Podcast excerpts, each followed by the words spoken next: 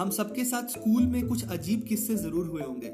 Uh, मेरे साथ ऐसा हुआ क्लास ट्वेल्थ के फेयरवेल में। इलेवेंथ में मैंने अपना स्कूल चेंज कर लिया था और मुझे हमेशा से ये लगता था कि असेंबली में जो बच्चे हैं वो सारे प्रिंसिपल सर की इंग्लिश का मज़ाक उड़ाते हैं। वो उतनी अच्छी इंग्लिश नहीं बोल पाते थे पर फिर भी बोलते थे और ये बात मेरे अंदर दो साल से थी।